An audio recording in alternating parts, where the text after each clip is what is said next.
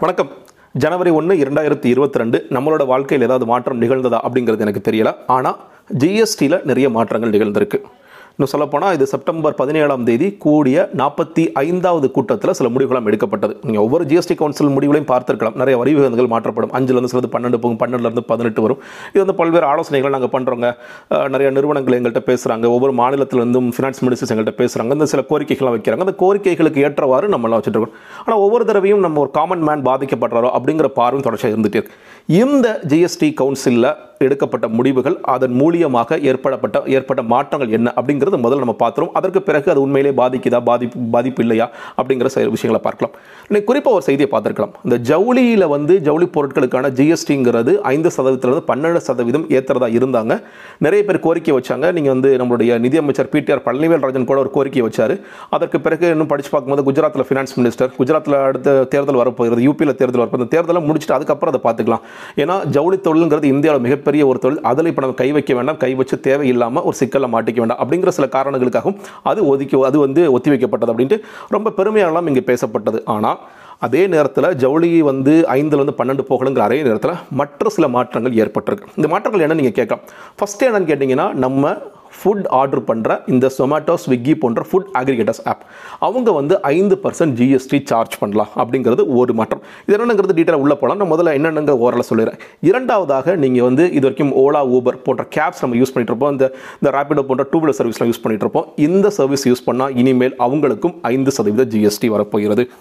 மூன்றாவதாக மிக முக்கியமாக நம்ம வந்து ஒரு காமெடியாக கூட சில சொல்லிட்டு இருந்தாங்க. நம்ம வந்து பெட்ரோல் விலை டீசல் விலை கொஞ்சம் கொஞ்சம் குறைச்சாங்க பட் இருந்தாலும் தமிழ்நாட்டு இன்றைக்குமே வந்து பெட்ரோல்லாம் நூறுரூவாய்க்கு மேலே தான் போயிட்டுருக்கு. பல பேர் வந்து வண்டியெல்லாம் விட்டுட்டு கால்நடையாக போயிட்டுருக்காங்க அதனால் ஜி பார்த்தாரு கால்நடையாக போகிற நீ என்ன செருப்பு போட்டு போறியா? அந்த செருப்பில் இனிமேல் அஞ்சு சதவீதம் ஜிஎஸ்டியில் பன்னெண்டு பர்சன்ட் ஜிஎஸ்டின்னு சொல்லி ஒரு அஞ்சுலேருந்து பன்னெண்டு ஆயிடுச்சு அப்படிங்கிறது மூன்றாவது மாற்றமாக இருக்கிறது இது மூணு. இது ஒவ்வொன்றிலையும் எப்படி பொதுமக்கள் பாதிக்கப்படுவார்கள்? இல்லை மிக குறிப்பாக நடுத்தர வர்க்கத்தினர் எப்படி பாதிக்கப்படுவார்கள் அப்படின்னு இதே நான் இந்த இப்போ வார்த்தை நீங்கள் இந்த விஷயத்தை சொல்லாமல் ஏன் அந்த கன்க்ளூஷனுக்கு போகிறேன் அப்படிங்கிறது நீங்கள் இந்த விஷயத்தை சொன்ன பிறகு நீங்கள் புரிந்து கொள்வதற்கான ஒரு வாய்ப்பாக இருக்கும். ஃபஸ்ட்டு வந்து நம்ம வந்து இந்த ஜொமேட்டோ ஸ்விக்கிக்குள்ளே போயிடலாம். இன்றைக்கி நீங்கள் பார்க்கலாம் ஒரு ஃபுட்டை எடுத்து ஆர்டர் பண்ணுவோம். ஆர்டர் பண்ண உடனே ஏற்கனவே ரெஸ்டாரண்ட்ஸ் வந்து ஜிஎஸ்டிங்கிறது ஒன்று போட்டிருப்பாங்க. நீங்கள் பார்த்துக்கலாம் ஃபைவ் பர்சன்ட் ஜிஎஸ்டி நம்ம நம்மள மாதிரி ஆட்கள் சாப்பிட்ற ரெஸ்டாரண்ட்ஸ் மோஸ்ட்லி ஃபைவ் பர்சன்ட் தான். அதில் வந்து டுவெல் பர்சன்ட் எயிட்டீன் பர்சன்ட் இருந்தால் கூட நம்ம சாப்பிட்ற ரெஸ்டாரண்ட் ஃபைவ் பர்சன்ட் ஜிஎஸ்டி இருக்கும். அந்த ஜிஎஸ்டியை யார் சார்ஜ் பண்ணுவோம்னா ஹோட்டல் சார்ஜ் பண்ணுவாங்க. இது மட்டும் இல்லாமல் இந்த ஃபுட் அக்ரிகேட்டர்ஸ் வந்து அவங்களுக்கு ரெஸ்டாரண்ட் ஒரு கமிஷன் கொடுப்பாங்க இல்லையா? இவ்வளோ கமிஷன் அந்த கமிஷனில் பதினெட்டு பர்சன்ட் ஜிஎஸ்டி ஒன்று ஏற்கனவே இருந்துச்சு. இப்போ இவங்க என்ன சொல்லிட்டாங்க? நம்மளுடைய ஜிஎஸ்டி கவுன்சில் எடுக்கப்பட்ட மிக முக்கியமான முடிவு இந்த ஐந்து சதவீதத்தை இனிமேல் ஹோட்டல்ஸ் சார்ஜ் பண்ண வேண்டிய அவசியம் இல்லை. அதை வந்து ஃபுட் ஆக்ரிகேட்டர்ஸான இந்த ஜொமேட்டோ ஸ்விக்கி போன்ற நிறுவனங்கள் சார்ஜ் பண்ணலாம் அப்படிங்கிற ஒரு மாற்றம் ஏற்பட்டிருக்கு. ஸோ நீங்கள் யோசிக்கலாம். எங்கள் இது இது இது வரைக்கும் நம்ம ஜிஎஸ்டி வந்து ஹோட்டல்ஸ்க்கு கொடுத்துட்டு இருந்தோம். இப்போ வந்து நம்ம ஃபுட் அக்ரிகேட்டர்ஸ் கொடுக்க போகிறோம் இதனால் கஸ்டமருக்கு பெரிய பிரச்சனை இல்லையே அப்படிங்கிறது ஒரு பொதுவான பார்வையாக இருக்கும். நீங்கள் அப்படி ஒரு பார்வை பார்க்கும்போது நிச்சயமாக கஸ்டமர்ஸ்க்கு ஒரு பிரச்சனையும் இல்லை.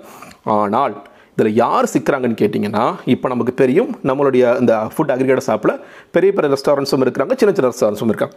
அந்த சின்ன ரெஸ்டாரண்ட்ஸ் இன்னும் சொல்லப்போனால் நீங்கள் இருபது லட்சம் ஆனுவல் இன்கம் இருந்தால் அவங்க வந்து ஜிஎஸ்டி ரெஜிஸ்டர் பண்ண வேண்டிய அவசியம் இல்லை. இன்னும் சொல்லப்போனால் ஜிஎஸ்டிக்கான டேக்ஸ் கட்ட வேண்டிய அவசியம் இல்லை.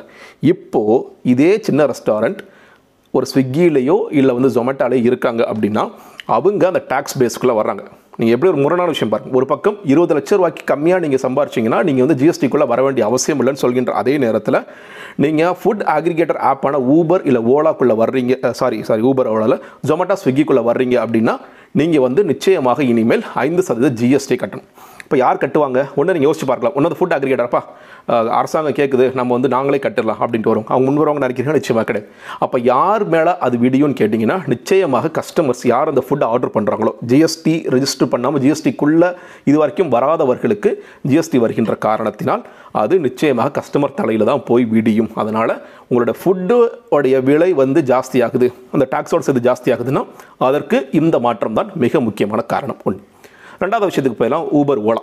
இந்த ஊபர் ஓலா நம்ம தெரியும் நம்ம இப்போ வந்து இன்னும் சொல்லப்போனால் நிறைய மிடில் கிளாஸ் நம்ம வந்து தான் பயன்படுத்திக்கிட்டு இருந்தோம். அதில் இன்னொரு சிக்கல் என்னன்னு கேட்டிங்கன்னா ஒன்று இந்த கோவிட் காலத்தில் கடுமையாக பாதிக்கப்பட்ட பல நிறுவனங்களில் ஊபர் ஓலா ஓட்டிட்டு இருந்தவங்க ஐ மீன் ஓவராலாக டாக்ஸி டிரைவர்ஸ் ஆட்டோ டிரைவர்ஸ் எல்லாம் அந்த நேரத்தில் எவ்வளோ கஷ்டப்பட்டாங்க அப்படிங்கிறத நம்ம பார்த்தோம். நிறைய பேர் இன்னும் சொல்லப்போனால் ஐடி இண்டஸ்ட்ரின்னு திறக்கவே இல்லை. அதனால் இன்றைக்கி கூட நீங்கள் ஒரு ஓலா ஊபர் போகிறவங்கள்ட்ட பேச்சு கொடுத்து பாருங்க. எப்படி உங்கள் தொழில் இருக்குன்னா ரொம்ப ரொம்ப மோசமாக நலிவடைஞ்சு போயிட்டோம். நாங்கள் ஒரு காலத்தில் நல்லா சம்பாரிச்சிட்டு இருந்தோம். நீங்கள் வந்து ஐடி இண்டஸ்ட்ரி இருக்கிறனால நல்லா சம்பாரிச்சோம். இன்றைக்கி அது எதுவுமே கிடையாதுங்க. ஒரு நாளைக்கு ஒரு ஆயிரம் ஓட்டுறது ரொம்ப கஷ்டமாக இருக்குது அதில் இந்த ஓலா ஊபர் வந்து எங்கள்கிட்ட முப்பது பர்சன்ட் வரைக்கும் எங்கள்கிட்ட கமிஷன் இன்றைக்கி வாங்கிட்டு இருக்காங்க. நாங்கள் என்ன பண்ணுறோன்னு தெரியாத பெரிய குழப்பத்தில் இருக்கும் அப்படின்னு சொல்லும் பொழுது இனிமேல் அதில் நீங்கள் டாக்ஸியோ இல்லை வந்து ஐ மீன் த்ரீ வீலர்ஸ் இல்லை டூ வீலர் இந்த ரேப்பிடோ போன்ற சர்வீஸ் நீங்கள் புக் பண்ணிங்கன்னா நிச்சயமாக நீங்கள் ஒரு ஐந்து சதவீத ஜிஎஸ்டி கட்ட வேண்டும் அப்படிங்கிறது சட்டமாக மாறிவிட்டது. அதனால் கண்டிப்பாக நீங்கள் வந்து இனிமேல் நூறுரூவா கட்டிட்டு இருந்தீங்கன்னா நூற்றி அஞ்சு ரூபா இரநூறுவா கட்டினா இரநூத்தி பத்து ரூபா அப்படிங்கிறது மிகப்பெரிய மாற்றமாக ரெண்டாவதாக வந்துருச்சு. ஸோ அது வந்து நம்ம தலையில் தான் விடிஞ்சிருக்கு அப்படிங்கிறத பார்க்க வேண்டும்.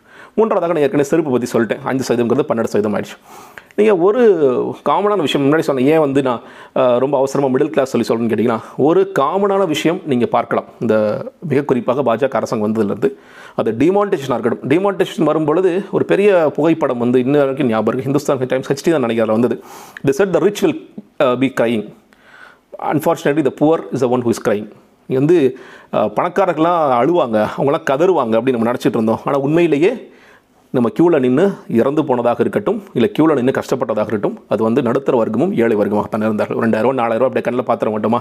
எப்படியாவது இந்த ஏடிஎம்கில் பன்னெண்டு மணிக்கு ஒரு மணிக்கு நடுவில் எப்படியாவது நின்று காசு எடுத்துட மாட்டோம் அப்படின்னு நம்ம தான் கஷ்டப்பட்டோம். அடுத்ததாக இன்றைக்கி இந்த ஃபுட்டு வந்து நம்ம பார்க்க ஃபுட் பிஸ்னஸும் இன்றைக்கி இப்போ ஓவராலாக அந்த கோவிட்னால எவ்வளோ மோசமாக பிஸ்னஸ் மாறிட்டு இருக்கு. இப்போ கொஞ்சம் பொருளாதாரம் மேலே வந்த ஏறி வந்தால் இந்த ஒமைக்ரான் போன்ற விஷயங்களால் மறுபடியும் ஒரு பெரிய பாதிப்பு ஏற்பட்டிருக்கு. இந்த பாதிப்பெல்லாம் இன்னும் மீளாத போதே அவசர அவசரமாக நான் வந்து இருக்கிற வீட்டில் என்னத்தை பிடுங்கலாம் அப்படிங்கிற மாதிரியான ஒரு நோக்கத்தோடைய இந்த மத்திய அரசாங்கம் செயல்பட்டு கொண்டிருக்கிறதா அப்படிங்கிறதா ஒரு கேள்வியாக இருக்குது ஊபர் ஓலா இன்றைக்கி ஓட்டுறவங்க ஸோ அப்புறம் என்ன யோசிப்பாங்க? இன்னும் சொல்லப்போனால் நீங்கள் இந்த ஊபர் ஓலாவில் போனால் தான் ஃபைவ் பர்சன்டேஜ் நீங்கள் சும்மா ஒரு ஆட்டோ நிற்கிது வாங்க போனதுன்னா சொன்னால் அவங்க ஃபைவ் பர்சன்டேஜ் கிடையாது. அப்போ அவங்க வந்து ஒரு பாதிப்பு அடைவாங்க அது ஒரு பெரிய பிரச்சனையாக மாறும். நீங்கள் வந்து ஃபைவ் பர்சன்ட் வந்து கூட கூட கொடுக்கணும். எதுக்காக ஊபர் ஊபர் ஓலா ஓட்டணும் அப்படிங்கிற மாதிரி. அதனால் அல்டிமேட்டாக பாதிக்கப்பட போகிறது யார்? டிரைவர்ஸ் இன்னும் சொல்லப்போனால் ஓரளவுக்கு நியாயமாக ஓட்டிகிட்டு இருக்காங்க ஊபர் ஓலா அப்படிங்கிறது நமக்கு தெரியும்.